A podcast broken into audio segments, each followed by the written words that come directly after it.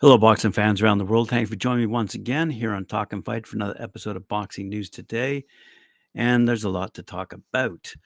Uh, we have some recent results, as you all know, coming in from all parts of the world. Let's focus on uh, the big boxing story, if you will the victory by Gervonta Tank Davis over Ryan Garcia. And uh, and what uh, those two had to say immediately in the aftermath of their uh, fantastic fight. Um, it was one we were all looking forward to. It was a 50 50, if you ask me. I think everyone pretty well was saying at the outset, uh, well, I hope uh, Garcia wins, but I know Tank is going to win. Uh, and so this is what Tank Davis had to say. I'm definitely the face of boxing, he said. Absolutely. Okay, after his second round, seventh round knockout over Garcia down in Las Vegas. He, I didn't think that body shot would end it but I saw his facial expression, and that's what made me take it to him. It was a good shot for sure. I thought he was going to get up, but I looked to play mind games. So when he was looking at me, I was looking at him, trying to tell him, get up. And he just shook his head. No. Garcia stated after the fact, he said, he, he just caught me with a good shot. Uh, I don't want to make any excuses in here. He caught me with a good shot, and I just couldn't recover, and that's it. He caught me with a good body shot, snuck under me, and caught me good. I couldn't breathe. I was going to get back up, but I just couldn't get up. So, congratulations to, to Tank. He's undefeated. Uh, Ryan Garcia, by the way, his uh, post fight comments were more along the lines of uh, not only having a rematch with uh, Gervonta in the near future at either 140, 147, but he's got to pick up a couple of wins first and admits that. So considering what uh, what had happened uh, this past weekend, uh, you know Ryan's now uh, Garcia is now 23 and one, 19 knockouts. He's not really in a position to be telling Tank Davis uh, what weight the rematch needs to be at, but he, he thinks uh, things could change in the future. you know, realistically, if his career, you know, being the younger boxer, if his career skyrockets, um, there's a possibility we could see a, a rematch. Uh, but not really. Uh, Tank uh, Tank could lose if he fights Shakur Stevenson or Devin Haney. And then he wouldn't have that eight side power to demand a catch weight and a rehydration clause if he, if he has a rematch with Ryan Garcia. So we don't really know if he's going to find success in those big punches at 140 pound division. It's not a good sign that Ryan's moving up in weight after being stopped with a body shot uh, because fighters at 140 hit as hard, if not harder, than Tank. So we'll wait and see what happens with uh, Ryan Garcia on that front. But in the meantime, uh, I got to tell you this story out of uh, UK. Uh, apparently, the fans over there watching the fight on DAZN were a tad upset due to some technical difficulties uh, being experienced by DAZN as they were live streaming the fight, and they were forced to apologize after these issues had taken place. Um, and now, now, now, uh, hundreds, probably thousands of boxing fans are, are flocking to social media to complain about DAZN and uh, their broadcast of the pay-per-view clash. Keeping in mind, fans had paid you know eighty-five dollars, U.S. dollars, uh, altogether to watch the huge bout that took place down at T-Mobile Arena, and uh, and boxing supporters suffered delays to their streams and accessing the broadcast, and that forced DAZN to take to Twitter. By the way, but fans were left fuming uh, with those issues, as they should well be, uh, even after the first bell. They said, We are aware that some customers are experiencing small delays in accessing the pay per view broadcast after buying it. Rest assured, content will be available to you within a few minutes of your purchase. We appreciate your patience. However, hundreds replied in fury at the broadcaster and demanded a refund for their problems. One raged, it's it's been over an hour and it still doesn't work. Another added some customers, thousands. Your app is too expensive, and, and for this to be broken tonight. One said, "I waited an hour and ordered it elsewhere. I expect a refund." I, another said, I, I waited an hour. and It was not available. I expect a refund." It goes on. Anyway, so uh, just thought I'd let you know, technology does have uh, its flaws. Uh, can't be perfect, and DAZN is now suffering under the weight um, of the wrath of the boxing fan. Another uh, victor uh, recently, David Morrell Jr. He's now 9 0, eight knockouts. And he expects a fight between him and David Benavidez, and, and says it is 100% happening in September. Uh, he said the fight hasn't been made official yet, so it's unknown whether it will happen. But uh, when Benavidez was asked to confirm that Morrell fight, he seemed ambivalent about it, not showing a lot of enthusiasm about the matchup. Morrell needs Benavidez' scalp to help him get the fight against Canelo Alvarez for himself. While the Mexican star has no desire to fight Benavidez, maybe he'll agree to face Morrell after he beats him. Some believe it's dawned, dawned on Benavidez that he could lose to Morrell after watching him badly hurt his second consecutive opponent. Morrell isn't just knocking out his opponents; he's hurting them severely. Uh, with the money that Benavidez could be fighting, could be making fighting uh, Canelo Alvarez, it's not surprising he's not enthusiastic about fighting Morrell. If he loses to the talented Cuban, he can forget about fighting Canelo. Uh, Morrell successfully defended, according to BoxNews24.com, defended his WBA regular super middleweight title on Saturday night, uh, stopping Yamaguchi Falcão, great knockout, by the way, in the first round in a chief support role on that Gervonta Davis, Ryan Garcia card. Uh, said Dave Morrell, Jr., I'm so excited. It was a big night for me. It was my first time in Vegas. It's crazy shit. It's everything. My first time, my first uh, knockout in, in, the first round. So it's an opportunity to become a big name and a big, uh, get the big next time. Get the big everything next time. I have to tell everyone at 168 that I'm here. I thought I heard him. Falcão, that is. Everybody told me that he was okay. It's boxing. You know what I mean? I'm looking at you. You're looking at me. I don't want to lose. Thank God that you keep, Yamaguchi's okay. Everything's fine. Everything's talking shit. So fuck it. I tell everyone I got the belt. I'm here at 168. Everyone sees me. I'm ready. Yep, 100%. Maybe this year's Benavidez. Maybe no. It's okay. I'm a good fighter.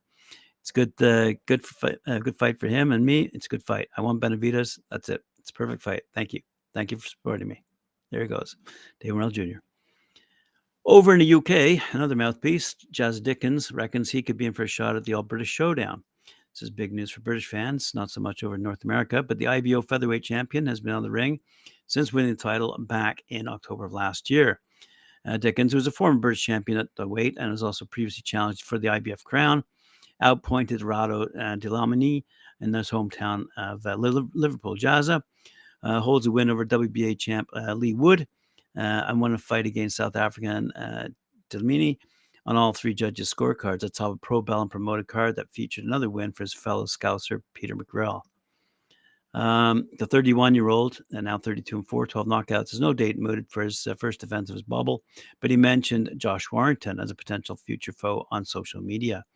Warrington, however, as reported by Boxing Scene's Jake Donovan, is expected to return on June 10th, potentially at the OVO Arena in Wembley in a headline slot on a DAZN show.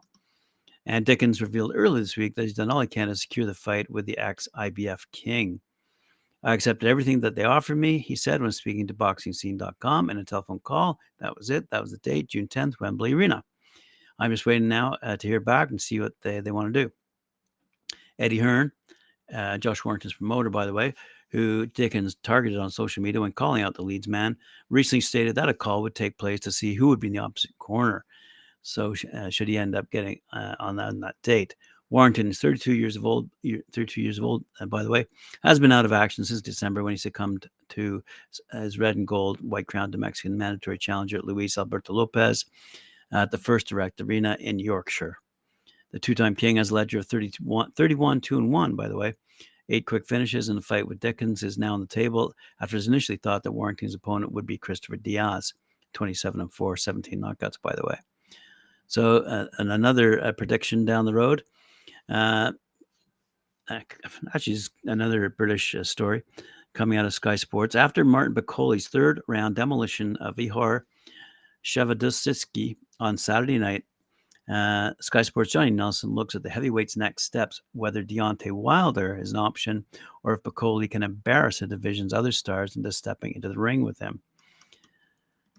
So, uh, this particular author doesn't see many of the big names in the division fighting Bakole by choice. You look at him and you see he's big, strong, and rugged, but he completely beat up Shevardzhiev on Saturday night. That wasn't just big and strong, it was calculated.